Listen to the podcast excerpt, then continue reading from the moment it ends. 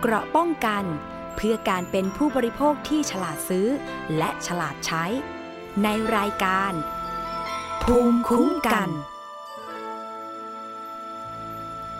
สวัสดีค่ะ คุณผู้ฟังคะขอต้อนรับเข้าสู่รายการภูมิคุ้มกันรายการเพื่อผู้บริโภคนะคะ วันนี้อยู่กับดิฉันชนาทิพย์ค่ะ ฟังได้ทางไทย PBS Podcast ทุกช่องทางนะคะ และนอกจากนั้นติดตาม Facebook ของเราค่ะ ก็จะมีรายละเอียดตอนต่างๆ หรือว่าจะมีเรื่องเสนอแนะ ร้องเรียนปัญหาผู้บริโภคก็ยินดีเป็นอย่างยิ่งเลยนะคะ ติดตาม Facebook ไทย PBS Podcast ได้ หรือว่าจะเป็น Twitter หรือว่า IG แล้วก็ YouTube ด้วยค่ะสำหรับวันนี้นะคะ ประเด็นที่เราจะพูดคุยกันค่ะสำคัญมาก ๆ เลยทีเดียวนะคะ ถือว่าเป็นข่าวดีก็ว่าได้สำหรับผู้บริโภคในประเทศไทยนะคะ เพราะว่ามีประกาศจากเว็บไซต์ราชกิจจานุเบกษานะคะ ประกาศจัดตั้งสภาองค์กรผู้บริโภค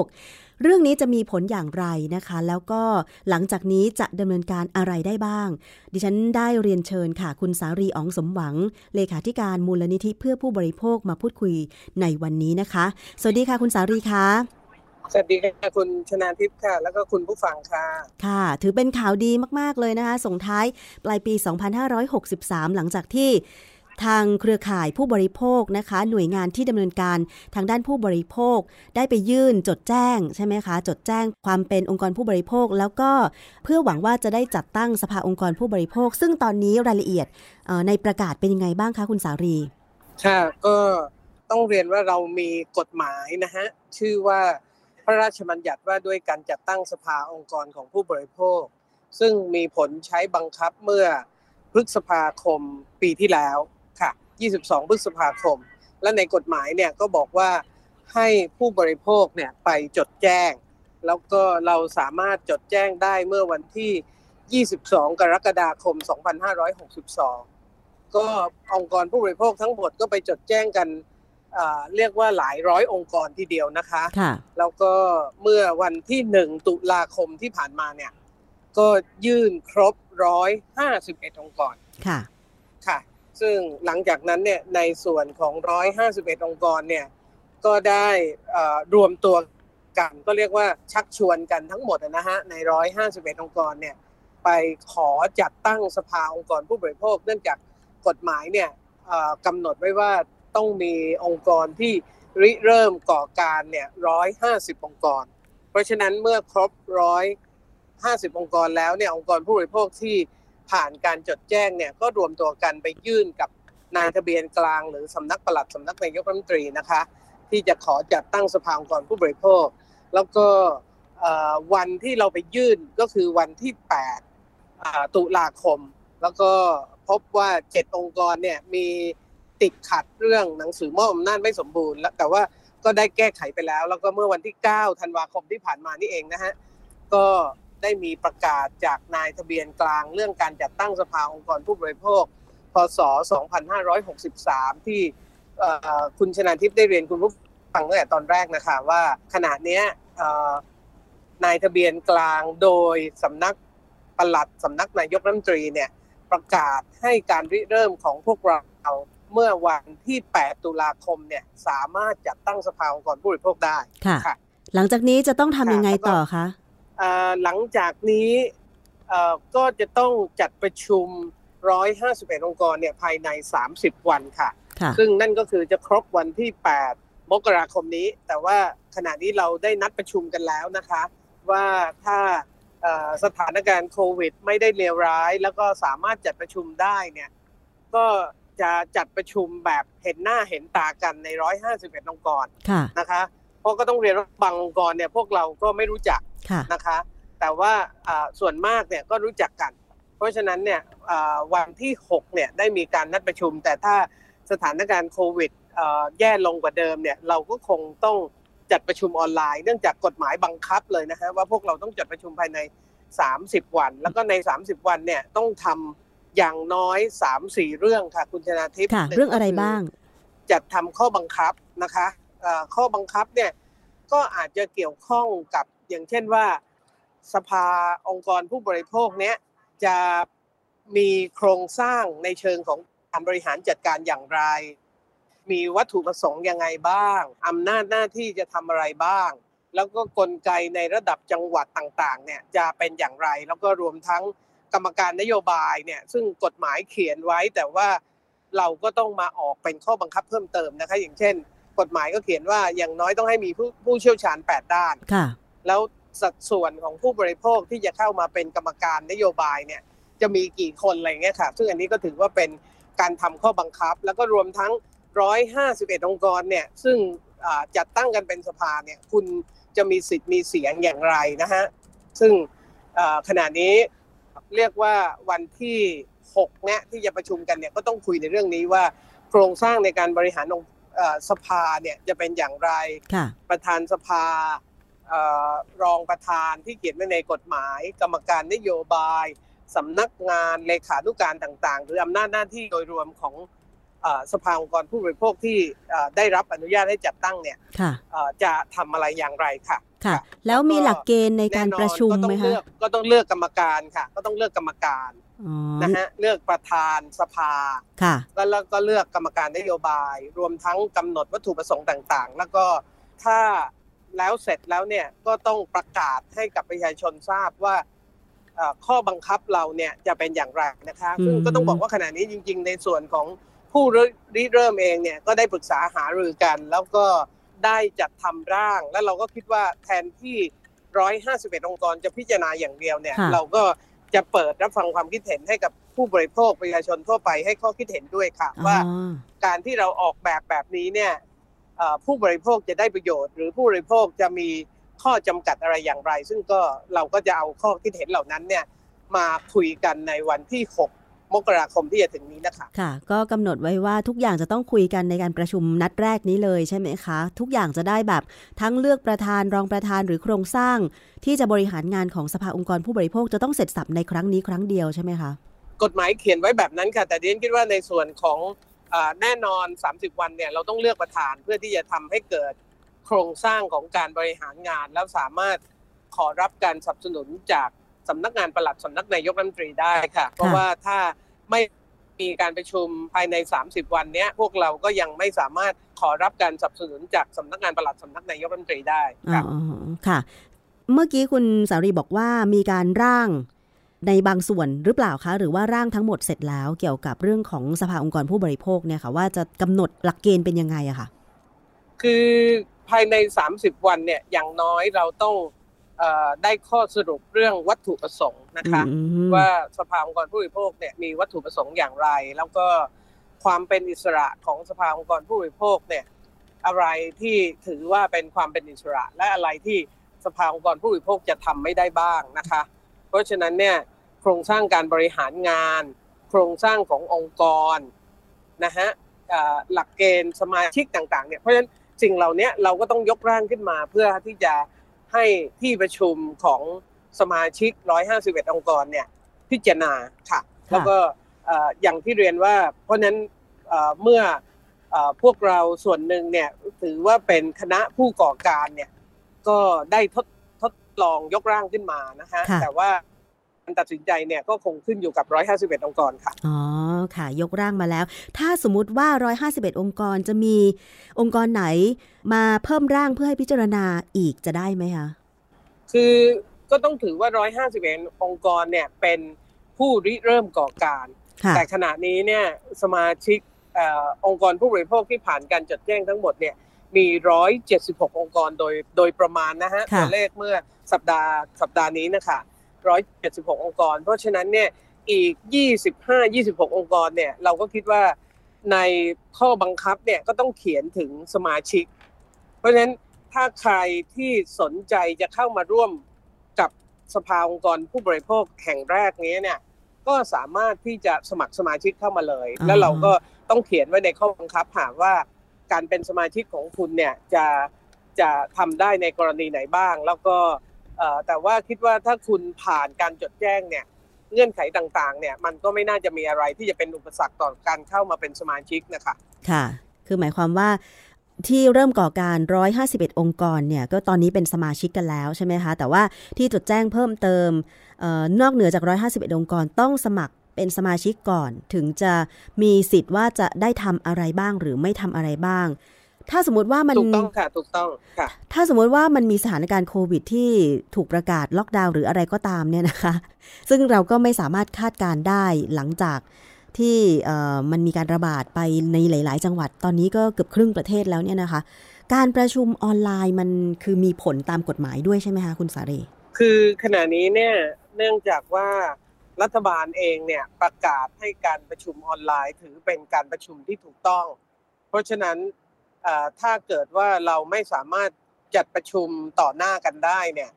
เราก็คงต้องใช้ประชุมออนไลน์ ไม่งั้นเราจะทำผิดกฎหมายที่ว่าด้วยการจัดตั้งสภาองค์กรผู้บริโภคค่ะที่บังคับให้เราต้องจัดประชุมภายใน 30 วันแล้วเราก็ไม่แน่ใจว่าถ้าเราไม่ทำเนี่ย อันนี้อาจจะเป็นเหตุที่นายทะเบียนกลาง หรือสำนักปลัดสำนักนายกรัฐมนตรีจะโต้แย้ง การจัดตั้งสภาของเราหรือเปล่าว่าเราไม่ทำตามกฎหมายอะไรเงี้ยค่ะ ซึ่งซึ่งก็เรียนคิดว่าดีที่สุดเนี่ยไม่ว่าจัดประชุมพร้อมกันโดยเจอกันหรือว่าเรียกว่าออนไลน์ เราก็ต้องจัดทำภายใน 30 วัน อย่างน้อยก็ต้องมีการจัดประชุมเกิดขึ้นใน 151 องค์กร แล้วก็โดยหลักเนี่ยเราก็คิดว่า 151 องค์กรเนี่ยอย่างน้อยก็ต้องมาเกินถึงหนึ่งซึ่งก็ถือเป็นองค์ประกอบของที่ประชุมโดยปก ตินะคะ เพราะนั้นเราก็คาดหวังว่าสิ่งเหล่านี้จะเกิดขึ้นได้แต่กันที่ 6 มกราคมที่จะถึงนี้ค่ะ ค่ะพอจะบอกคร่าว ๆ ได้ไหมคะว่าที่มีการยกร่างมาแล้วจาก 151 องค์กรเนี่ยค่ะในเรื่องของบทบาทหน้าที่อันนี้น่าจะสำคัญมากๆเลยทีเดียวว่าสภาองค์กรผู้บริโภคเนี่ยจะสามารถทำบทบาทหน้าที่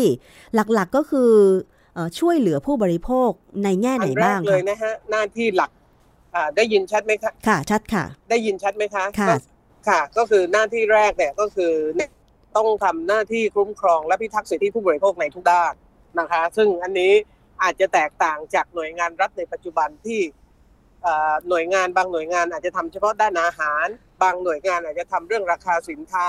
บางหน่วยงานอาจจะทำเรื่องสัญญาเรื่องโฆษณาเรื่องอะไรเงี้ยแต่สภาองค์กรผู้บริโภคเนี่ยถูกเขียนไว้ในกฎหมายว่า คุณต้องคุ้มครองและพิทักษ์สิทธิผู้บริโภคทุกด้าน เพราะฉะนั้นเมื่อคุณต้องทำทุกด้านเนี่ยหน้าที่หนึ่งที่กำหนดไว้ในกฎหมายก็คือว่า คุณต้องเสนอแนะนโยบายต่อคณะรัฐมนตรีและหน่วยงานที่เกี่ยวข้อง ซึ่งอันนี้เป็นหน้าที่สำคัญอันแรกเลยก็คือทำเรื่องเสนอนโยบายต่อคณะรัฐมนตรี และก็หน่วยงานที่ทำหน้าที่เกี่ยวกับเรื่องคุ้มครองผู้บริโภคค่ะค่ะแล้วก็ส่วนที่สองเนี่ย ที่กำหนดไว้ในกฎหมายนะฮะก็คือให้เรียกว่าช่วยสนับสนุนการตรวจสอบติดตามเฝ้าระวังเตือนภัยปัญหาของผู้บริโภค ซึ่งอันนี้สภาจะทำเอง หรือจะสภาจะไปสนับสนุนก็ได้ กฎหมายก็เขียนไว้เปิดกว้างให้สภาทำหน้าที่ได้ทั้งสนับสนุนและก็อาจจะทำได้เองค่ะค่ะ ส่วนที่สามเนี่ยก็คือการที่จะช่วย เรียกว่าไก่เกลี่ยแล้วก็ปณีประนอมให้กับผู้บริโภคที่ได้รับเรียกว่าได้รับความเสียหายนะคะ ซึ่งในกฎหมายเนี่ยก็ให้อำนาจสภาเนี่ยไก่เกลี่ยได้นะฮะแต่เราก็มองกันนะฮะว่าข้อนี้สภาเนี่ยก็อาจจะทำในกรณีที่มีความสำคัญ เพื่อที่จะทำให้องค์กรผู้บริโภคเนี่ยสามารถ มีบทบาทในส่วนนี้ด้วย โดยเฉพาะองค์กรสมาชิกสามารถที่จะไก่เกลี่ย ไม่งั้นเนี่ยสภาก็ต้องรับทุกเรื่องหมื่นๆเรื่องสภาก็คนทำงานก็คงไม่ได้เยอะ มันก็จะเป็นสภาพขอขวด เพราะนั้นคิดว่าสภาองค์กรผู้บริโภคเนี่ยมีหน้าที่สนับสนุนสมาชิก ให้ทำหน้าที่ไก่เกลี่ย แล้วก็ช่วยเหลือให้ผู้บริโภคได้รับการคุ้มครอง ซึ่งสภาก็อาจจะเขียนไว้ชัดมากกว่านะฮะเรา เราไม่ใช่คนกลาง เราเป็นเพื่อนผู้บริโภค เราทำหน้าที่แทนผู้ว่าทำหน้าที่ข้างผู้บริโภค เหมือนที่สภาอุตสาหกรรมเนี่ยเขาก็ทำหน้าที่ข้างบริษัทธุรกิจซึ่งเรียนคิดว่าตรงนี้ก็ไม่แตกต่างกันค่ะค่ะ แน่นอนถ้าไก่เกลี่ยไม่ได้เนี่ย สภาก็สามารถที่จะดำเนินคดีหรือสนับสนุนให้เกิดการฟ้องคดีได้ค่ะ แล้วก็ข้อดีที่เรียนคิดว่า การไก่เกลี่ยจากสภาจะทำได้สำเร็จมากขึ้น ซึ่งอาจจะต่างจากอย่างเช่นยกตัวอย่างนะฮะมูลที่เพื่อผู้บริโภค หรือองค์กรผู้บริโภคทั่วไปเนี่ยก็คือกฎหมายเนี่ยเขียนไว้เลยว่าถ้าสภาเป็นคนฟ้องคดีเนี่ยบริษัทต่างๆเนี่ยต้องจ่ายค่าป่วยการหรือค่าริชาธรรมเนียมถึง 25%อย่างสมมติว่าผู้บริโภคฟ้องกันล้านบาทเนี่ยสองแสนห้าหมื่นบาทเนี่ยบริษัทต้องจ่ายเป็นค่า ค่าค่ากับสภาองค์กรผู้บริโภคเพราะนั้นแทนที่บริษัทจะต้องจ่ายเงินเพิ่มขึ้นดิฉันคิดว่าโอกาสที่จะทำให้การเจรจาไกล่เกลี่ยสำเร็จเนี่ยจะเกิดขึ้นจากการมี สภาองค์กรผู้บริโภคแน่นอน อ๋อ ค่ะ หมายความว่า คือรู้อยู่แล้วล่ะว่าสมมุติว่าถ้าฟ้องไป อาจจะมีโอกาสเสี่ยงที่จะแบบแพ้คดีอะไรได้ เพราะฉะนั้นเนี่ย การไกล่เกลี่ยจากสภาองค์กรผู้บริโภคก็เท่ากับว่ามันจะสำเร็จ เพราะว่าจริง ๆ แล้วทางผู้ประกอบการหรือบริษัทต่างๆ ก็คงจะไม่อยากเข้าสู่กระบวนการฟ้องร้องอย่างนี้ใช่ไหมคะใช่ค่ะ แล้วก็ถ้าฟ้องร้องแล้วเนี่ยก็อาจจะเสียค่าป่วยการมากขึ้นกับ มากขึ้นกว่าการเจรจาไกล่เกลี่ย คือต้องบอกว่าขณะนี้เวลาไกล่เกลี่ยทั่วไปเนี่ย หน่วยงานที่ทำหน้าที่เป็นคนกลางนี่มักจะบอกว่าเอาละคนละครึ่ง แต่ว่าจริง ๆ แล้วเนี่ยไม่ได้มองว่าความเสียหายที่เกิดขึ้นกับผู้บริโภคเนี่ยเป็นอย่างไร หรือไม่ได้ใช้กฎหมายเต็มที่ เพราะฉะนั้นเรียนคิดว่าสภาองค์กรผู้บริโภคเนี่ย น่าจะทำให้เกิดการคุ้มครองผู้บริโภคที่มากขึ้นจากประเด็นเหล่านี้ค่ะ ค่ะ แล้วก็บังคับใช้กฎหมายอย่างเข้มงวด เคร่งครัดแบบนี้ทำให้การชดใช้ความเสียหายมันรวดเร็ว แล้วก็เป็นธรรมกับผู้บริโภคมากขึ้น ถูกต้องไหมคะค่ะค่ะ ถูกต้องค่ะ ถูกต้องแล้วก็ที่สำคัญเนี่ยสภายังอาจจะทำหน้าที่คือในกฎหมายเนี่ยเขียนว่ารายงานการกระทำ และละเลยการกระทำนั่นหมายความว่าจริง ๆ ถ้าพูดแบบภาษาชาวบ้านเนี่ยก็คือการตรวจสอบการทำหน้าที่ของหน่วยงานต่างๆ ที่เกี่ยวข้องกับการคุ้มครองผู้บริโภค ว่ามีการกระทำที่ครบถ้วนไหมหรือการกระทำการคุ้มครองผู้บริโภคเนี่ยมีปัญหามีจุดอ่อน หรือเรียกว่ามีประเด็นที่ควรจะเสนอแนะ หรือตรวจสอบอย่างไรบ้างค่ะเราก็หวังว่า จะทำให้เกิดการบังคับใช้กฎหมายที่ดีขึ้น อย่างเช่นเน้นตัวอย่างนะฮะว่าขณะนี้การก่อสร้างคอนโดมิเนียมเนี่ยถูกบังคับให้ผู้ประกอบผู้ประกอบการเนี่ยถูกบังคับให้ใช้สัญญามาตรฐานแต่เมื่อเราไม่เคยไปตรวจสอบสัญญาของบริษัทต่างๆ เลยเนี่ย เพราะฉะนั้นการการใช้สัญญามาตรฐานเนี่ยมันก็มีความจำกัด เพราะนั้นเมื่อคุณไม่ใช้สัญญามาตรฐานเนี่ยผู้บริโภคที่ไปซื้อคอนโดเนี่ยก็จะมักจะถูกเอาเปรียบนะฮะอย่างเช่น กรณีร้องเรียนที่ซื้อห้องที่ใหญ่ แล้วเมื่อพบว่าเขาไม่กู้แบงค์ไม่ผ่านเนี่ยเขาส่งเงินไปทั้งหมดเจ็ดแสนเนี่ยก็จะเอาเงินของเขาเอ้ส่งเงินไปทั้งหมดล้านสี่นะฮะก็จะขอยึดเงินเขาเจ็ดแสนบาทเมื่อเขาเปลี่ยนห้องมาในห้องเล็กกว่าอย่างเงี้ยดิฉันคิดว่า อันนี้ก็เป็นประเด็นที่ถ้าคุณใช้สัญญามาตรฐานเนี่ยสิ่งเหล่านี้จะไม่เกิดขึ้นเลยกับผู้บริโภค เพราะฉะนั้นดิฉันคิดว่า จุดเริ่มต้นมันเริ่มต้นมาจากการบังคับใช้กฎหมายที่ไม่ครบถ้วน หรือการที่แต่ละฝ่ายไม่ปฏิบัติตามกฎหมายที่พึงจะปฏิบัติตามที่เราเขียนไว้นะคะค่ะ อันนี้ก็จะเห็นได้ว่า ถ้ามีการจัดตั้งสภาองค์กรผู้บริโภคแล้วเนี่ยหนึ่งก็คือบังคับใช้กฎหมายเข้มงวดสองก็คือขยาย ความช่วยเหลือ เรียกว่าอย่างนั้นก็ได้ให้ประชาชนหรือผู้บริโภคเนี่ยเวลาเกิดเรื่องข้อพิพาทกับผู้ประกอบการหรือการใช้บริการหรือซื้อสินค้าใดๆเนี่ยไม่ต้องไปร้องเรียนหรือว่าเดินทางไปในหลาย ๆ ที่เหมือนตอนนี้ที่ทางรายการภูมิคุ้มกันเองก็มักจะได้รับการสะท้อนอยู่เสมอๆนะคะคุณสารีว่าโอ้ยกว่าจะไปร้องเรียนได้เรื่องหนึ่งเนี่ยคิดแล้วไม่คุ้มค่ารถค่าน้ำมัน ค่าเสียเวลาเลยนะคะ จึงทำให้แบบบางทีเรื่องเล็กๆ น้อยๆก็อาจจะปล่อยผ่าน อย่างเช่นมีเรื่องหนึ่งที่ล่าสุดเป็นข่าวมาเนี่ยนะคะมีน้องคนหนึ่งเรียนชั้นมัธยม สั่งซื้อ iPhone ทางออนไลน์ แต่ว่าได้สิ่งของอย่างอื่นกลับคืนมา มันไม่ใช่โทรศัพท์มือถือที่ตัวเองสั่งซื้อไป แต่น้องคนนี้ก็ดีนะคะ ยังไปแจ้งความคือเสียสละเวลาค่ะ ไปแจ้งความ แต่มีหลาย ๆ คนที่เกิดกรณีแบบเนี้ยคิดว่ามันเสียเวลา โอเค ยอมรับสภาพไปแบบนี้นะคะ คุณสารี ใช่ค่ะถูกต้องค่ะเอ่ออย่างเช่นเอ่อเรียนยกตัวอย่างนะคะว่าเวลาเราเกิดปัญหาเนี่ยบางทีเราก็ต้องคิดชรตะว่าเราจะคุ้มไหมอย่างเช่น บางทีเราไปร้องเรียน เนื่องจากแบบฐานคนก็จะบอกว่าให้เราไปที่สำนักงานคณะกรรมการอาหารและยา แต่สำนักงานคณะกรรมการอาหารและยาเนี่ยเขาไม่ได้มีหน้าที่เยียวยาผู้บริโภคโดยตรง แต่เขามีหน้าที่ควบคุมมาตรฐานของบริษัทผู้ผลิตอาหารและยา เพราะฉะนั้นเนี่ยเขาก็จะไปตรวจโรงงาน แต่ว่าพอเราอยากจะให้เยียวยาความเสียหายเนี่ยเราก็ต้องไปที่สำนักงานคณะกรรมการคุ้มครองผู้บริโภค ซึ่งดิฉันคิดว่าประเด็นเนี้ยหลักๆเนี่ยจะช่วยแก้ปัญหาให้กับผู้บริโภคก็คือว่าคุณไม่ต้องไปหลายที่อย่างน้อยสภาองค์กรผู้บริโภคก็จะช่วยทำหน้าที่เหล่านี้ที่ทำให้เหมือนกับเป็น one stop service ให้กับผู้บริโภค แล้วก็ที่สำคัญเนี่ยเรียนคิดว่าอย่างยกตัวอย่างขณะนี้ แม้กระทั่งกระทรวงพาณิชย์เองเนี่ยมีสินบนนำจับให้กับบริษัทที่ถ้าคุณไม่บอกราคานะคะหน้ากากอนามัยใช่ไหมคะทุกอย่างค่ะสินค้าที่จำหน่ายออนไลน์ทั้งหลายเนี่ยไม่ใช่เราต้องไป inbox ไปถามราคา ซึ่งเป็นเรื่องที่ผิดกฎหมายทั้งนั้น แต่ก็ต้องบอกว่าเราก็เจออยู่นะฮะเพราะฉะนั้นระบบสินบนนำจับก็ดี หรือแม้กระทั่งระบบที่ ผู้บริโภคเองดีบางทีก็เหนื่อยกับการที่ผู้ประกอบการเนี่ยไม่ทำหน้าที่ที่ควรจะทำของตัวเอง เพราะฉะนั้นเองคิดว่าในส่วนนี้เองเนี่ยสภาองค์กรผู้บริโภคควรจะทำให้เห็นว่า ใครทำหน้าที่ดีอยู่บ้าง แล้วก็ใครที่ไม่ทำหน้าที่ผู้บริโภคก็ควรจะไปสนับสนุนคนเหล่านั้นนะคะซึ่งฉันคิดว่าอันนี้จะเป็นประเด็นที่สภาองค์กรผู้บริโภคจะช่วย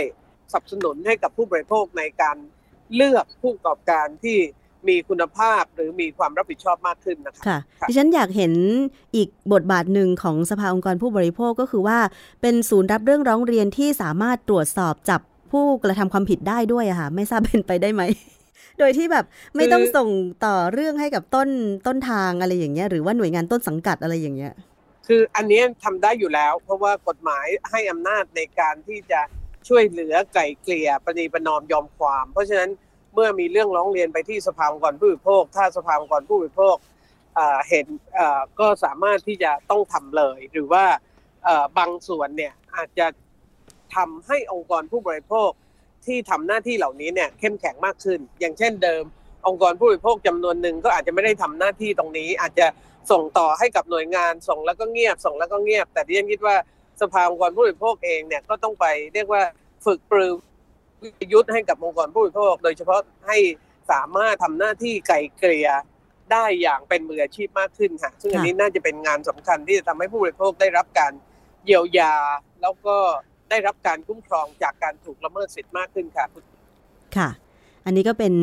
เเรื่องที่กำลังจะเกิดขึ้นนะคะ เกี่ยวกับการจัดตั้งสภาองค์กรผู้บริโภคค่ะ คุณสารีคะถามเป็นการทิ้งท้ายนิดนึง หลังจากที่ทำงานมาตลอดทั้งปีเนี่ยดิฉันก็มีโอกาสพูดคุยกับทั้งคุณสารีและเจ้าหน้าที่ของมูลนิธิเพื่อผู้บริโภคอีกหลาย ๆ ท่าน เวลาสัมภาษณ์ในรายการเนี่ยนะคะ เรื่องหนึ่งที่ตอนนี้แบบเป็นปัญหากันมากก็คือ การซื้อขายสินค้าออนไลน์นะคะ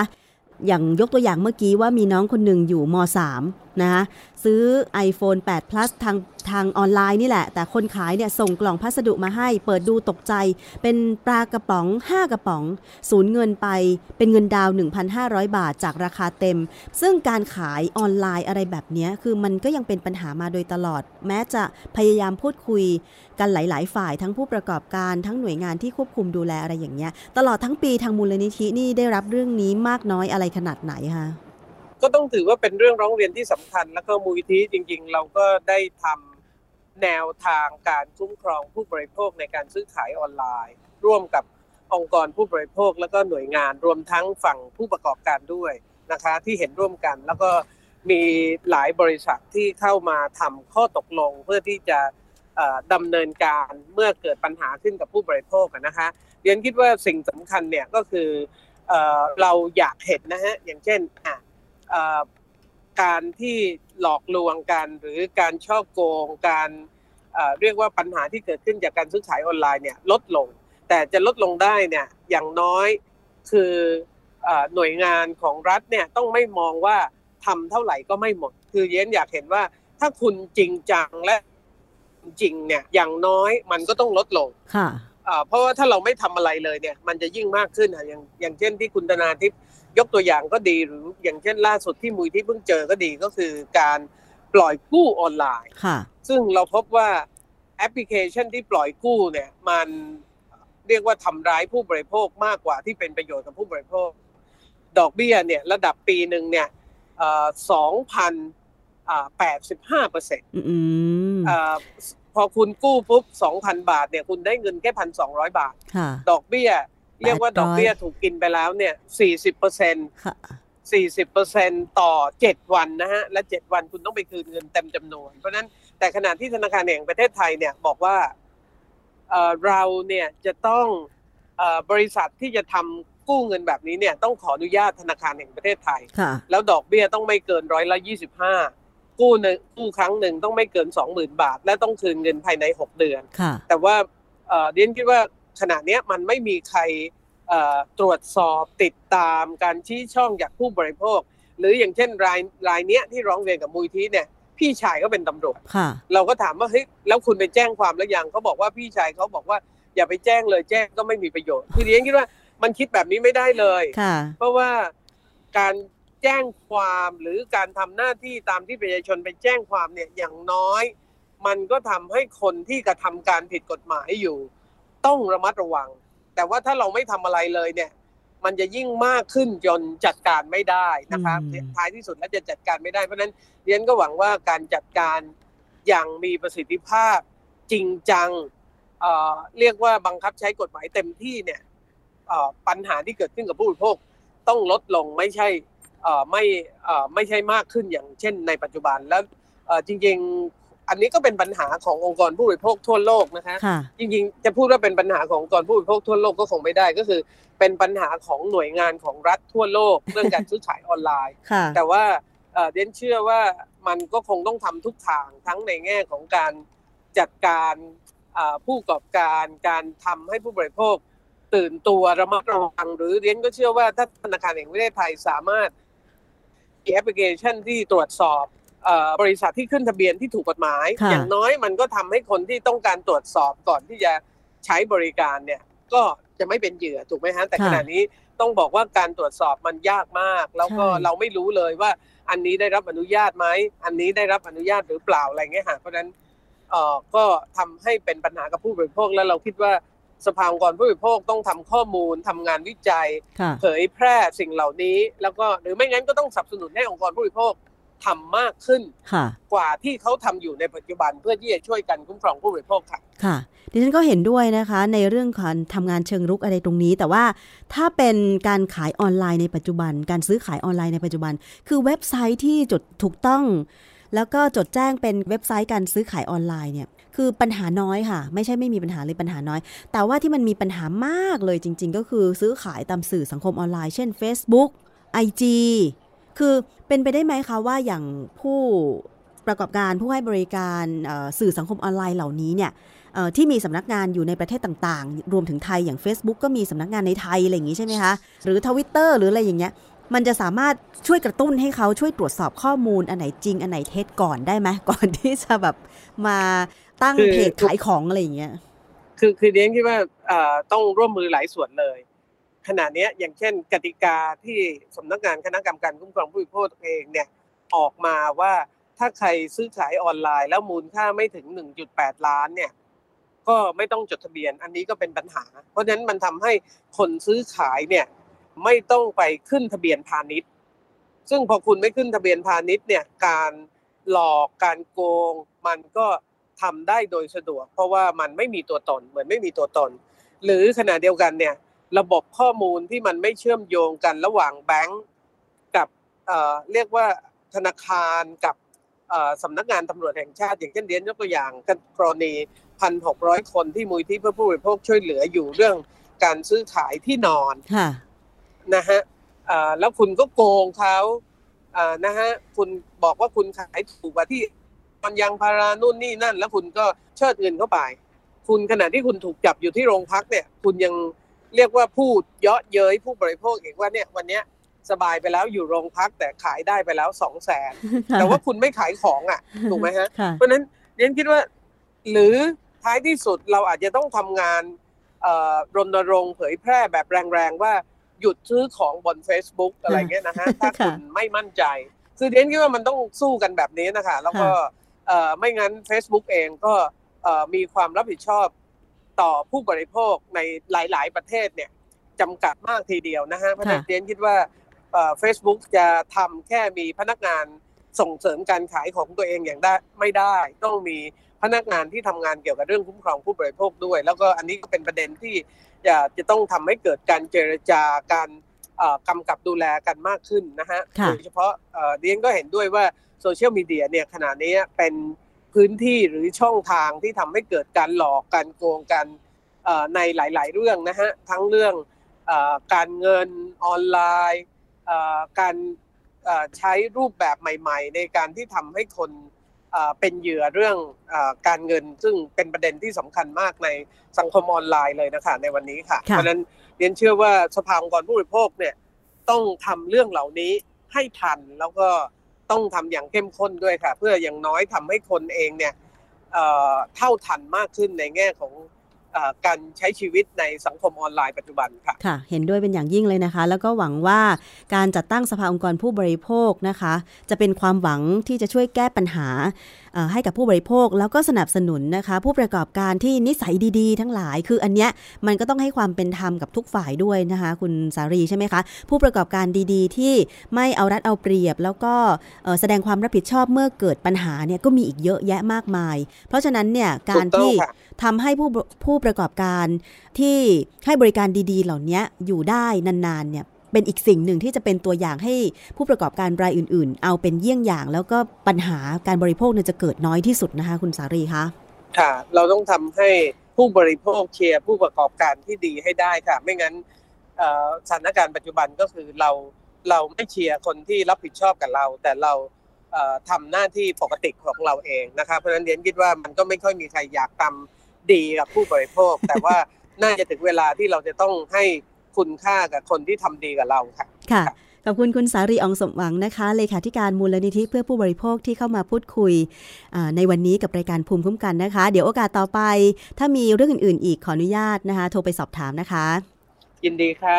สวัสดีค่ะ ขอบพระคุณค่ะกับคุณผู้ฟังค่ะ สวัสดีค่ะ นี่คือช่วงแรกของรายการภูมิคุ้มกันรายการเพื่อผู้บริโภคนะคะ จริง ๆ แล้วมันมีตลอดแหละค่ะ แต่ว่าในความหวังในปัญหาต่างๆ ก็ต้องมีความหวังมีทางออกอยู่เสมอๆนะคะ เดี๋ยวเราจับตามองกันต่อไปค่ะ การประชุมนัดแรกนะคะ ในการจัดตั้งสภาองค์กรผู้บริโภคจะเกิดขึ้นในวันที่ 6 มกราคม 2564 นะคะ มาที่อีกเรื่องหนึ่งค่ะคุณผู้ฟังก่อนที่เราจะไปฟังคิดก่อนเชื่อกันนะคะ เนื่องจากสถานการณ์การระบาดของเชื้อไวรัสโคโรนาสายพันธุ์ใหม่ 2019 ซาโควี2หรือเรียกสั้นๆว่าโควิด -19 เนี่ยนะคะทำให้รถสาธารณะนะคะก็มีการออกมาฆ่าเชื้อโรคกันอีกครั้งหนึ่งค่ะ การระบาดระลอกใหม่เนี่ยนะคะทำให้มีคนติดเชื้อไปแล้ว หลายจังหวัด จังหวัดละหลาย ๆ คน ซึ่งมีต้นตอมาจากที่ตลาดกลางกุ้ง สมุทรสาครนะคะ การรถไฟแห่งประเทศไทยค่ะ โดยนายนิรุตมณีพันธ์ผู้ว่าการรถไฟแห่งประเทศไทยนะคะ เปิดเผยว่า ในช่วงของการระบาดโควิด -19 นี้นะคะ แล้วก็ประกอบกับจะเป็นช่วงเทศกาลส่งท้ายปีเก่าต้อนรับปีใหม่ ซึ่งคาดว่าจะมีประชาชนทยอยเดินทาง กลับภูมิลำเนาไปท่องเที่ยวกันเป็นจำนวนมากนะคะ เพราะว่าทางรัฐบาลไทยเองก็ไม่ได้ประกาศล็อกดาวน์เพียงแต่มีสัญลักษณ์เป็นสีในพื้นที่ต่างๆว่าพื้นที่ไหนเป็นสัญลักษณ์สีแดงนะคะ ก็คือว่ามีการระบาดขั้นสูงสุด หรือสีเหลืองหรือว่าสีเขียวไม่มีการระบาดเลย เป็นข้อมูลให้กับประชาชนในการที่จะเลือกเดินทางนะคะ โดยไม่เลือกวิธีการล็อกดาวน์ทำให้ประชาชนเนี่ย ก็จะยังคงเดินทางกลับภูมิลำเนาหรือท่องเที่ยวได้ตามที่ตัวเอง วางแผนไว้นะคะคุณผู้ฟัง แต่เพื่อความปลอดภัยสำหรับผู้โดยสารที่จะใช้บริการรถไฟทั่วประเทศค่ะ และเป็นการป้องกันการแพร่ระบาดของโควิด -19 ตามนโยบายของกระทรวงคมนาคม และกรมการขนส่งทางรางนะคะทางการรถไฟแห่งประเทศไทยก็จะมีการอำนวยความสะดวกในการเดินทางของประชาชน จัดตั้งชุดเฉพาะกิจเพื่อตรวจดูแลรักษาความสะอาดเรียบร้อยแก่ผู้ใช้บริการ และบริเวณสถานีสำคัญ และบนขบวนรถโดยสารเพื่อสร้างความอุ่นใจให้กับผู้โดยสารค่ะ ตลอดจนมีการจัดตั้งศูนย์อำนวยการเฉพาะกิจรถจักรรถพ่วง ตามเขตแขวงต่างๆ และสถานีสำคัญสำคัญ ในกรณีที่เกิดเหตุฉุกเฉิน เพื่อที่จะรองรับการเดินทางของประชาชนตลอดช่วงเทศกาลปีใหม่นะคะ คุณผู้ฟัง มีการพ่นฆ่าเชื้อโรคบนขบวนรถไฟกันบ้างแล้วค่ะ ก็ถือว่าเป็นสิ่งที่จะสร้างความมั่นใจให้กับผู้ที่จะใช้บริการรถไฟในช่วงปีใหม่นี้นะคะ นอกจากนั้นค่ะ ก็จะมีการบริการเจลแอลกอฮอล์แก่ผู้โดยสาร การประชาสัมพันธ์ในการป้องกันตัวเองผ่านช่องทางต่างๆ ของการรถไฟแห่งประเทศไทย และบนขบวนรถไฟ รวมถึงสถานีรถไฟและช่องจำหน่ายตัว๋ว ไปพ่นน้ำยาฆ่าเชื้อ และแอลกอฮอล์อย่างสม่ำเสมออย่างน้อยทุกสองชั่วโมง ฉีดพ่นน้ำยาฆ่าเชื้อขบวนรถโดยสารทั้งสถานีต้นทางและปลายทางทุกครั้ง ที่รถวิ่งไปถึงปลายทางนะคะ หรือว่าก่อนออกจากสถานีต้นทาง ขณะเดียวกันก็เพิ่มความถี่มากขึ้น ในช่วงเวลาที่มีผู้โดยสารหนาแน่นนะคะ ให้ทำความสะอาดรอบใหญ่หรือ Big Cleaning ฉีดพ่นน้ำยาฆ่าเชื้อบริเวณ สถานีและชานชลาที่พักผู้โดยสาร ห้องสุขาทุกๆ 3 วัน รวมทั้งทำความสะอาดอุปกรณ์ที่ผู้โดยสารใช้ร่วมกันทุกหนึ่งชั่วโมง อันนี้เห็นด้วยนะคะ อย่างเช่นราวจับบนรถเนี่ยไม่ว่าจะเป็นรถเมล์หรือรถไฟ รถไฟฟ้าต่างๆเนี่ยบางทีเรามองข้ามนะ คือพอรถวิ่งจากต้นทางไปถึงปลายทาง มันมีช่วงเวลานิดเดียว ในการที่จะ ทำความสะอาดขบวนรถ เพื่อที่จะวิ่งกลับใช่ไหมคะ อย่างรถไฟฟ้าเนี่ยก็ต้องวิ่งไปแล้วก็ต้องวิ่งกลับ แต่ว่าในสถานีสุดท้ายเนี่ยมักจะมีการประกาศให้ผู้โดยสารลงจากรถให้หมด แล้วก็เพื่อพนักงานเนี่ยจะได้ทำความสะอาดใช่ไหมคะ ตรงบริเวณที่เป็นราวจับนี่แหละค่ะ เป็นห่วงจับนี่แหละค่ะ น่าสนใจที่สุดว่ามีใครจับมาแล้วบ้าง แล้วมือคนนั้นมีเชื้อโรคหรือไม่นะคะ เพราะฉะนั้นถ้า ท่านไหนที่ต้องใช้บริการรถสาธารณะไม่มั่นใจยังไงเนี่ยพกแอลกอฮอล์ที่เป็นแบบไม่ใช่เจลอะที่เป็นแอลกอฮอล์70%นะคะใส่เป็นแบบหลอด ใส่ขวดที่สามารถฉีดพ่นได้ก็จะดีไม่น้อยนะคะคุณผู้ฟัง ดิฉันก็ใช้วิธีนี้แต่ถ้าเกิดกลัวมันฟุ้งกระจายโดนคนอื่น ก็ฉีดแอลกอฮอล์ค่ะ ใส่กระดาษทิชชู่ แล้วก็เอาเช็ดบริเวณราวจับรถสาธารณะ เพิ่มความมั่นใจนะคะหรือ ชัวร์เลยก็คือการใช้เจลแอลกอฮอล์ล้างมือหลังจากที่เราใช้บริการรถนะคะทุกครั้งเลย แต่บางทีมันก็เผลอเนาะเผลอแบบเอามือแบบปัดผมบ้างใช่ไหมคะ แล้วก็เอามือแบบขยี้ตาบ้างอะไรอย่างเงี้ย อันนี้ต้องพยายามเตือนตัวเองว่าต่อไปนี้ อย่าปัดผมอย่าขยี้ตา ติดกิฟไว้อะไรอย่างเงี้ยนะคะ คุณผู้ฟัง แล้วนอกจากนี้ค่ะการรถไฟแห่งประเทศไทยนะคะ ขอความร่วมมือผู้โดยสารทุกคนให้ปฏิบัติตามมาตรการสาธารณสุขอย่างเคร่งครัดค่ะ ด้วยการสวมหน้ากากอนามัยตลอดการเดินทาง ลงทะเบียนหรือสแกน QR code เช็คอินเช็คเอาท์ที่แอปพลิเคชันไทยชนะทุกครั้ง ที่ใช้บริการเพื่อป้องกันการแพร่เชื้อในช่วงที่มีการระบาดของโควิด -19 และถ้าหากว่ามีอาการไข้ ไอ เจ็บคอ มีน้ำมูก หายใจเหนื่อยหอบ ทั้งบริเวณสถานีรถไฟหรือบนขบวนรถ สามารถแจ้งเจ้าหน้าที่ประจำสถานีหรือขบวนรถได้นะคะ หรือโทรแจ้งไปที่สายด่วนของการรถไฟแห่งประเทศไทยค่ะ 1690 1690 ได้ตลอด 24 ชั่วโมงนะคะ ถ้าเป็นเบอร์ 02 ก็ 02 537 9198 02 537 9198 ค่ะ ดิฉันเห็นคลิปหนึ่งเป็นผู้โดยสารบนรถเมย์ไม่แน่ใจว่าสายไหนนะคะ ที่เป็นคุณผู้หญิงออกจะสูงอายุแล้วนิดหนึ่งนะคะมีการโต้เถียงกับทั้งพนักงงานเก็บค่าโดยสารแล้วก็ผู้โดยสารบนรถ เนื่องจากว่าผู้หญิงคนนี้เนี่ยขึ้นรถเมย์ไปโดยที่ไม่ได้สวมหน้ากากอนามัย พอกระเป๋ารถเมย์เตือน เธอก็เถียงนะคะแล้วก็ด่าแบบหยาบคาย ผู้โดยสารบนนั้น ทนไม่ได้ก็เลยต่อว่าไปนะคะ แต่ผู้หญิงคนนี้ก็ใช่ว่าจะลดละค่ะ ด่ากลับด้วยถ้อยคำหยาบคาย ซึ่งตรงนี้เนี่ยเป็นปัญหาเหมือนกันว่า ถ้าสมมุติว่าไม่สวมหน้ากากอนามัย ในขณะที่ใช้บริการรถสาธารณะเนี่ยเจ้าหน้าที่ประจำรถจะปฏิบัติอย่างไร เออ ในกรณีเนี้ย คนขับรถเมย์หรือกระเป๋ารถเมย์สามารถเชิญลงจากรถได้ไหม หรือหาหน้ากากมาให้เขาสวมได้ไหม อะไรประมาณนี้คือ บางทีมันอาจจะต้องมีแผนสำรองนะคะ เพราะว่าบางคนจากในคลิปที่ดิฉันดูเนี่ย คุณผู้หญิงสูงอายุคนนี้เนี่ยเหมือนกับไม่ค่อยจะปกติสักเท่าไหร่ อาจจะอาจจะเป็นเป็นผลมาจากเรื่องของสมองอะไรอย่างเงี้ยนะคะ คือ มันก็ต้องมีแผนสำรองเพื่อความปลอดภัยของผู้โดยสารคนอื่น การสำรองหน้ากากอนามัยไว้บนรถโดยสารจะดีไหม คือถ้าคนไหนไม่ได้สวมก็คือยื่นให้เขาสวมอะไรอย่างเงี้ยนะคะ เป็นการแก้ไขปัญหาโดยละมุนละม่อมนะคะ เอาละค่ะ นี่คือรายการภูมิคุ้มกันรายการเพื่อผู้บริโภคนะคะ เรายังมีอีกช่วงหนึ่งก็คือ คิดก่อนเชื่อค่ะ วันนี้ดิฉันคุยกับอาจารย์แก้วนะคะ ในเรื่องของยาดองเหล้าค่ะ มีคำถามว่า ดื่มยาดองเหล้าผิดศีลหรือไม่ไปฟังกันค่ะ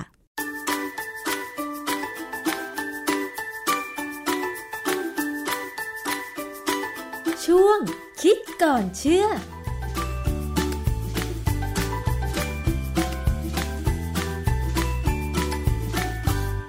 พบกันในช่วงคิดก่อนเชื่อกับดรแก้วกังสดานนภัยนักพิษวิทยากับดิฉันชนาทิพไพรพงศ์ค่ะ พูดถึงเรื่องของเครื่องดื่มแอลกอฮอล์นะคะ เครื่องดื่มแอลกอฮอล์ชนิดนี้เนี่ยเป็นที่นิยมของผู้ที่อ้างว่ารักสุขภาพ ก็คือเอาเหล้าเนี่ยมาดองกับสมุนไพร เรียกว่ายาดองเหล้านะคะ มีการเคลมบอกว่าเนี่ยมันมีสมุนไพรอยู่ในนั้นมันต้องมีประโยชน์ ซึ่งจริง ๆ แล้ว ยาดองเหล้ามันมีประโยชน์หรือไม่ และที่สำคัญคือ ถ้าใครนับถือศาสนาพุทธเนี่ยมีคำถามเกิดขึ้นเหมือนกันว่า ยาดองเหล้านั้นถ้าดื่มเข้าไปมันผิดศีลหรือไม่นะคะ ต้องมาถามกับนักวิจัย เรื่องของยาดองเหล้าเนี่ยนะคะ มันมีสมุนไพรอยู่ในเหล้านั้นหรือไม่ แล้วก็มันผิดศีลหรือไม่คะอาจารย์ ครับคือยาดองเหล้าเนี่ยมีทั้งประโยชน์ทั้งโทษนะฮะเราจะพูดถึงประโยชน์ก็ได้ จะพูดถึงโทษก็ได้ ถ้าเราเลือกประเด็นขึ้นมานะค่ะทีนี้ เรื่องประเด็นของศาสนาเนี่ย มีอย่างน้อยมีสองศาสนา คือพุทธศีลข้อห้านะที่บอกว่าดื่มเหล้าแล้วไม่ดี กับของอิสลาม อิสลามที่จริงๆเนี่ยห้ามดื่มเหล้าเด็ดขาดค่ะนะแต่ถ้าเราเห็นคนอิสลามดื่มเหล้าเนี่ยแสดงว่าเขาหาเหตุนะฮะดังนั้นการที่หลาย ๆ คนเนี่ย ดื่มยาดองเหล้าเนี่ย มันเป็นการหาเหตุว่า นี่ไม่ได้กินเหล้าไม่ได้ดื่มเหล้านี่กินยานะ เป็นการเอ่อรักษาโรคอะไรก็แล้วแต่ แต่ส่วนใหญ่เนี่ยเอ่อยาดองเหล้าส่วนใหญ่เนี่ยไม่ได้เป็นยาที่รักษาด้วยแผนปัจจุบัน แต่เป็นแผนสมุนแบบอะไรเขาเรียกว่าอะไร แผนโบราณค่ะนะฮะซึ่งแผนโบราณเนี่ยมันก็มีประโยชน์แล้วเพราะว่าสมัยก่อนที่เรายังไม่มีการรักษาแผนปัจจุบันเนี่ย เราก็ต้องใช้แผนโบราณมาแล้ว แล้วก็มีบางโรคเนี่ยที่รักษาหายค่ะนะฮะยาดองเหล้าบางอย่างเนี่ย เราเรากินเข้าไปโดยบางครั้งเราไม่รู้นะเช่นเรากินยาธาตุเนี่ยยาธาตุนี่เป็นยาดองเหล้านะสกัดยาธาตุน้ำแดงยาธาตุน้ำดำเนี่ยเหรอคะยาธาตุสี่ยาธาตุหลายๆอย่างเนี่ยจะเป็นยาดองเหล้าคือการดองเหล้าเนี่ยมันเป็นลักษณะการทางทางเภสัชเนี่ยเขาใช้คำว่าสร้างยาขึ้นมาในรูปของทิงเจอคำว่าทิงเจอเนี่ยคือการสกัดด้วยแอลกอฮอล์ค่ะเวลาเราพูดถึงทิงเจอไอโอดีนที่ทาแผลเนี่ยนะมันก็เป็นการเอาแอลกอฮอล์ผสมกับสารอะนินทรีย์นะก็คือไอโอดีนเนี่ย เป็นทิงเจอไอโอดีน เพราะฉะนั้นคำว่าทิงเจอเนี่ย เป็นทั้งยาที่กินก็ได้ บางอย่างกิน บางอย่างก็เอาไปใช้ทาภายนอกค่ะนะฮะดังนั้นเนี่ยการกินทิงการกินยาธาตุต่าง ๆ เนี่ย ถือว่าผิดศีลไหม ซึ่งยิ่งถ้าเป็นกับพระเนี่ย ยิ่งเป็นคำถามที่ต้องมีการอะไรอภิอภิปรายกัน แต่ว่าสุดท้ายเนี่ยโดยสรุปเนี่ย เข้าไปดูในตามเน็ตตามวิกิไอยตามพันทิปตามอะไรเนี่ยก็มีคนให้ความรู้ผมเยอะนะ ว่าถ้าถ้ากินยาโดยคิดว่าเป็นยา ไม่ได้คิดว่าเป็นเหล้าค่ะไม่ได้คิดว่าจะเอาเมา มันไม่ใช่มันไม่ผิดศีลค่ะมันเป็นการรักษาตัวเราเองนะค่ะ ก็หมายความว่าเอ่อก็หมายความว่าอยู่ที่เจตนาของการกินยาดองเหล้าหรือว่าผลิตภัณฑ์นั้นๆ ใช่ไหมอาจารย์ ครับเจตนาเป็นเรื่องสำคัญนะทีนี้ประเด็นหนึ่งว่าทำไมเราต้อง เอาเอายาไปดองเหล้าสมุนไพรนี่ยมาลองมามาดองด้วยเหล้าทำไมค่ะเราไม่ต้มอะอ่าฮะเหตุผลมันมีง่าย ๆ คือสารสำคัญบางอย่างที่อยู่ในพืชเนี่ยบางอย่างโดนความร้อนไม่ได้ อืมแต่โดนแอลกอฮอล์ได้เหรออาจารย์นนี้แอลกอฮอล์มันไม่ร้อนเนี่ยมันไม่มีปัญหาและแอลกอฮอล์เนี่ย มันมีความสามารถในการสกัดสารบางอย่างที่ละลายน้ำได้ ดีกับเท่าน้ำนะฮะแล้วสารเวลาสกัดด้วยแอลกอฮอล์เนี่ยข้อดีอย่างหนึ่งคือ สารสกัดที่เราได้ออกมาเนี่ย มันใสอื มันจะไม่ขุ่นเหมือนกับน้ำต้ม เพราะว่าน้ำต้มเนี่ยบางทีเราต้มไปเนี่ย มันละลายเอาแป้งออกมาด้วยค่ะทำให้ขุ่นอันนี้อันนี้คือความรู้ทางเคมีกับทางเภสัชเคมีในกระตามเนี่ยเราใช้นะฮะดังนั้นเนี่ยยาดองเหล้าบางอย่างก็ใช้แก้ลมแก้เมื่อยแก้ปวดหลัง แต่มีข้อข้อสังเกตนะหลังๆเนี่ยเราพยายามเตือนกันว่า การกินยาดองเหล้าโดยที่ไม่รู้สาเหตุและไม่รู้งานวิจัยบ้างเนี่ยนะ ก่อปัญหา เพราะว่าสมุนไพรเนี่ยเวลาสกัดออกมาเนี่ยมันออกมาเยอะ มันไม่ค่ะไม่ได้ออกมาเฉพาะตัวที่เป็นยา มันมีหลายอย่างอื่นออกมาด้วย ซึ่งอย่างอื่นเนี่ยเป็นสารแปลกปลอมของร่างกายเรา ถ้ามันเข้าไปในร่างกายเราได้เนี่ยตับไตไส้พุงเราต้องทำงานหนักค่ะนะโดยเฉพาะไตเนี่ยจะมีปัญหา คนหลายคนเนี่ยดื่มยาดองเหล้าแล้วไตมีปัญหา เราจะเห็นเลยคนไทยเนี่ยเป็นโรคไตเยอะมากนะฮะแล้วผมเคยมีประสบการณ์อันหนึ่งผมทำวิจัยเรื่องยาดองเหล้ากับผู้หญิงผู้หญิงท้อง คือหาข้อมูลมาก็พบว่าเขาพบว่าคนอีสานโดยเฉพาะคนอีสานเนี่ยนะผู้หญิงเนี่ยติดเหล้าเยอะ เพราะว่าเขากินยาดอง กินไปเรื่อยๆก็เลยกลายเป็นติดยาดองเหล้าแล้วพบว่าคนอีสานเนี่ยผู้หญิงอีสานเนี่ยมีอัตราการที่ออกลูกผิดปกติ คืออาจจะตายคลอดไปเลย หรือเอาลูกมาแล้วมีพิการ ผมก็เลยเอายาดองเหล้าหลายๆยี่ห้อเนี่ย มาทำปฏิกิริยากับไนไตรหรือดินประสิวเนี่ย แล้วทดสอบว่ามันเป็นสารก่อกลายพันธุ์ไหมปรากฏว่ามันเป็นสารก่อกลายพันธุ์หมดเลยค่ะทุกอย่างเพราะฉะนั้นเนี่ยไอ้ดินประสิวเนี่ยหรือว่าเกลือไนเตรตไนไตรท์เนี่ยมันก็มีอยู่ในอาหารไทยทั่วๆไปพอสมควรนะค่ะแล้วยิ่งถ้าบางคนกินยาดองเหล้าแหนมแล้วแถมไปกินไส้กรอกหมูแฮมแหนมแหนมเนี่ยอาจจะมีใส่หรือไม่ใส่ก็แล้วแต่แต่ไส้กรอกหมูแฮมเนี่ยใส่แน่ค่ะเขาก็จะเจอการเกิดสารพิษในกระเพาะเขาได้นะอืมเพราะฉะนั้นการกินยาดองเหล้าเป็นเรื่องอันตราย ซึ่งถ้าจะกินเนี่ยต้องหาผู้รู้จริงๆเนี่ย พูดนะฮะสอนให้รู้ว่าควรจะกินยังไงค่ะมีงานวิจัยอันหนึ่ง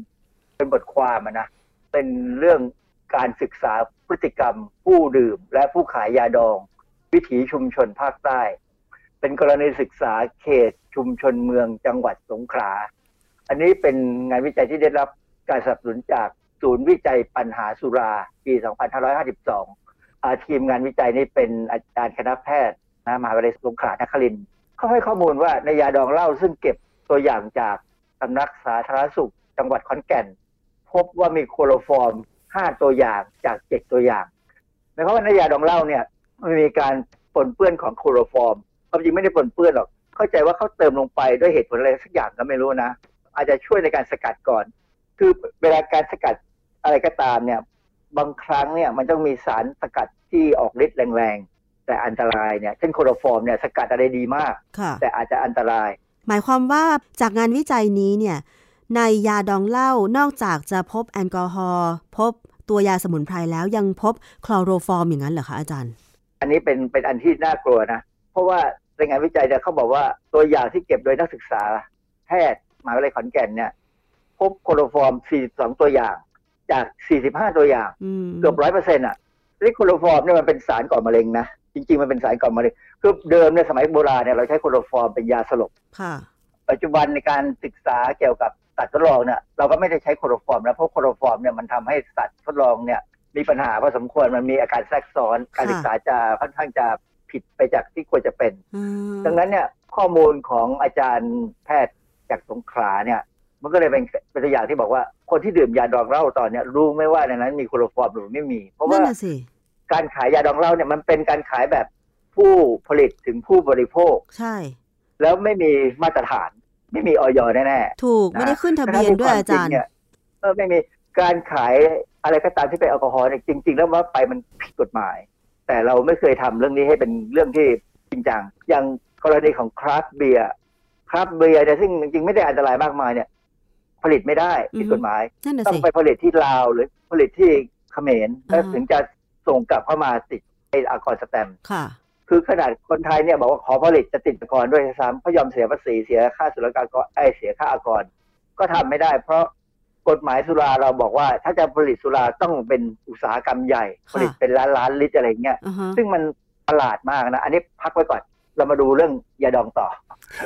ยาดองเนี่ย คนหลายคนได้ดื่ม เพราะว่าคิดว่าเป็นยาด้วยและแก้หนาวด้วยยิ่งหน้าหนาวคนจะต้องดื่มยาดองกันเป็นแถวเลย มีข้อมูลหนึ่งจากวิกิจากพันทิปเขาบอกว่า การดื่มสุราของพิสุนั้น จะรู้ก็ตาม ไม่รู้ก็ตาม ย่อมเป็นอาบัติปาจิตตีอาบัติปาจิตตีเนี่ยคืออาบัติเบาๆเป็นโลหุโทษ คือปรงอาบัติแล้วก็ไม่เป็นไรกลับมาทำอย่างเดิมได้ มีโทษในทางโรคเป็นอกุศลจิต แต่ว่าถ้าเป็นสามเณรไปดื่มสุราเนี่ย โดยรู้นะว่านี่เป็นสุรานะอันนั้นประราชิกนะขาดความเป็นสามเณรเลยค่ะเขาเล่นกับเด็กมากนะ ศีลข้อห้าก็บอกแล้วว่าไม่ว่าจะเป็นของคารวาสหรือของภิกษุเนี่ยศีลข้อห้าเนี่ย ก็จะเจตนาบอกว่าอย่าดื่ม ไม่ควรจะดื่มเหล้าไม่ควรจะดื่มอะไรที่เป็นสุรา เพราะว่าอะไรเพราะดื่มแล้วมันขาดสติ ขาดสติแล้วมันจะสามารถทำให้ไปทำผิดได้ทั้งสี่ข้อเลย สรุปแล้วแค่ศีลข้อห้าข้อเดียวผิดเนี่ยขาดขาดศีลข้อนี้ไปเนี่ย ก็มีโอกาสผิดศีลห้าข้อศีลห้าข้อเนี่ยเป็นศีลที่ทำให้สังคมอยู่ได้ค่ะ บ้านเมืองเราเนี่ยเมืองไทยเนี่ยเเรามีปัญหาเรื่องนี้มากเลยที่ว่า อารัธนาศีลวันเมื่อเช้าค่ะตอนเย็นก็ศีลขาดอ่าฮะแล้วก็ไปอารัธนาศีลใหม่ตอนเช้า แล้วก็ขาดอีกคือเราไม่เอาจริงอะค่ะเพราะฉะนั้นการดื่มยาดอง ถามว่ามันจะผิดศีลไหมมันจะผิดต่อเมื่อหวังเมาอือฮึแต่ถ้าหวังว่าเป็นยา แล้วก็ไม่ได้ติดใจ ดื่มเข้าไปแล้วไม่ได้มีความสุขว่าเราได้ดื่มเหล้าหรือว่าไม่ได้ดื่มจนเกิดอาการเมาไม้เสียจริตเนี่ยนะก็ไม่บาปไม่ผิดศีลแต่ว่าก็ต้องมีสติที่ว่าควรจะ ดื่มเมื่อจำเป็น ไม่ใช่นิดก็ดื่มหน่อยก็ดื่ม เพราะตอนนี้ซุ้มขายยาดองอะมันเยอะมากนะในต่างจังหวัดที่ขับรถผ่านไปได้จะเห็นเลย ใช่อาจารย์ โดยเฉพาะทางเหนือค่ะ ซุ้มขายยาดองเนี่ยเป็นเรื่องวิถีชีวิตเลยนะคะ ซึ่งจริงๆ แล้วพอรู้ว่ามีงานวิจัยเมื่อปี 2552 จากคณะแพทยศาสตร์ มหาวิทยาลัยสงขลานครินทร์เนี่ยที่เก็บตัวอย่างมาแล้วทำให้เรารู้ว่าใน เหล้ายาดองนั้นเนี่ยนะคะ มีสารที่นอกเหนือจากแอลกอฮอล์แล้วก็สมุนไพรที่ดองลงไปก็คือสารคลอโรฟอร์มเนี่ยอาจจะทำให้หลายคนตกใจ ซึ่งดิฉันเองก็ตกใจนะ อาจารย์ เพราะว่าจากที่สังเกตบางทีเห็นคนดื่มเหล้ายาดองเนี่ยเขาบอกว่ามันเป็นสมุนไพรมันเป็นยาไม่เป็นอะไรหรอก เคยมีคนชวนดิฉันกินเหมือนกันนะคะ แต่ว่าดิฉันไม่ไม่ดื่มไม่ไม่ค่อยชอบอะค่ะ พวกพวกที่เป็นยาดองอะไรทั้งหลายเนี่ยนะคะ คือไม่รู้เป็นอะไร คือมีความคิดว่าถ้าตัวเองเจ็บป่วยก็ไปกินยาที่มันเป็นยาจริง ๆ เถอะไม่ต้องไปกินเหล้ายาดองอะไรแบบนี้ค่ะ อาจารย์เขาเขามีสมมติฐานนะ ซึ่งไม่อาจจะไม่จริงก็ได้เขาบอกว่าคนที่ดื่มเหล้าหรือคนที่ไม่ชอบดื่มเหล้าเนี่ย มันมาจากภพภูมิที่ต่างกัน อันนี้ เป็นเรื่องที่เราพิสูจน์ไม่ได้นะค่ะเพราะว่าภพภูมิที่สมมติเราบอกเรารู้นี่ว่าในนรกเนี่ยนะถ้าเราเชื่อในไตรภูมิพระล่วงเนี่ยนะขุมที่มีคนกินน้ำทองแดงอะไรอย่างเงี้ยใช่ไหมค่ะคนที่ตกลงไปแล้วกินต้องกินน้ำต้องดื่มน้ำทองแดงอะไรเงี้ยคือคนพวกนี้พอพอเขากลับชาติมาเกิดเป็นคนได้เนี่ยยังติดใจในรสชาติอย่างนั้นอยู่อืมในขณะที่เราอาจจะกลับเราอาจจะมาจากนรกหรือมาจากสวรรค์หรือมาจากไหนก็ได้ แต่เราไม่เคยสัมผัสกับน้ำทองแดง เราเลยไม่ได้มีจิตปฏิพัทธ์กับมัน แต่ดิฉันรู้สึกว่าถ้าเราไม่สบายเนี่ยก็ไปกินยาให้มันหาย ส่วนจะดื่มแอลกอฮอล์อย่างเช่นเบียร์หรืออะไรเนี่ย คือมันก็ควรจะแยกกันอะไม่ควรจะเอายาไปดองในแอลกอฮอล์อย่างเงี้ยอาจารย์ ไม่รู้คิดถูกไหมยาบางอย่างมันต้องใช้แอลกอฮอล์ดื่มแม้กระทั่งยาแผนปัจจุบันบางอย่างก็ต้องสกัดด้วยแอลกอฮอล์แต่มันไม่เมาไงว่สกัดแล้วนี่อาจารย์เขาเอาเขาเอาแอลกอฮอล์ออกนั่นน่ะสินะแต่ว่าถ้าเป็นยายาธาตุเนี่ย สมมติยาธาตุเนี่ยเมื่อก่อนผมก็ไม่รู้นะว่ายาธาตุเนี่ยคือมีแอลกอฮอล์อยู่ค่ะผมเป็นคนมันก็มึดื่มนยาๆธานิตุดๆบ่อะอยสมัยก่อนค่ะ มัน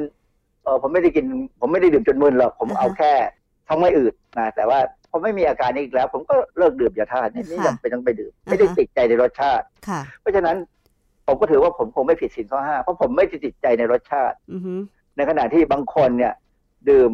อะไรมากกระทืบโลง ดื่มอะไรต่ออะไรเนี่ยนะเขามีความรู้สึกว่า ติดใจ แล้วเขาถึงดื่มซ้ำดื่มซ้ำซึ่งอันนั้นสรุปแล้ว อันนั้นผิดศีลข้อห้าแน่ๆไม่คือดื่มซ้ำด้วยความ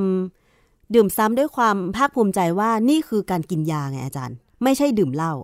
แต่ว่าการกินในซ้ำๆอย่างโดยเฉพาะแอลกอฮอล์เนี่ยถ้าซ้ำแอลกอฮอล์นี่มันเป็นยาเสพติด เพราะว่าต้องเพิ่มปริมาณไปเรื่อยๆค่ะเหมือนบุหรี่เลยอือฮะไอ้พวกเนี้ยมันจะทำให้พอดื่มเข้าไปแล้วเนี่ยจิตใจสบายพอสบายก็ต้องดื่มเพิ่มไปเรื่อยๆเพราะว่าร่างกายจะเริ่ม สร้างระบบทำลายแอลกอฮอล์ทิ้ง ให้มันแข็งแรงขึ้นใช่ไหมอือฮึก็ได้มากเข้าก็ทำลายมากขึ้นพอมากเข้าการที่จะไปถึงจุดที่ต้องตัวเองต้องการก็ต้องเพิ่มไปเรื่อยๆเพราะว่าร่างกายก็จะพยายามทำลายทิ้งให้เร็วที่สุดจนถึงจุดหนึ่งทำลายไม่ได้ตับก็จะเริ่มมีปัญหาค่ะ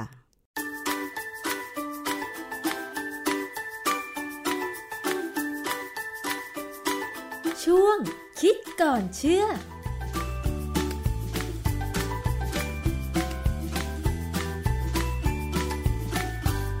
และนี่ก็คือทั้งหมดของรายการภูมิคุ้มกันรายการเพื่อผู้บริโภคสำหรับวันนี้นะคะ ขอบคุณสำหรับการติดตามรับฟังทุกช่องทางค่ะ ไม่ว่าจะฟังจากสถานีวิทยุชุมชน สถานีวิทยุสถานศึกษาต่างๆ ที่เชื่อมโยงสัญญาณอยู่ในขณะนี้นะคะ หรือว่าจะเป็นฟังจากเว็บไซต์ thaipbspodcast.com แอปพลิเคชัน Thai PBS Podcast หรือว่าจะเป็นแอปพลิเคชันสื่อเสียง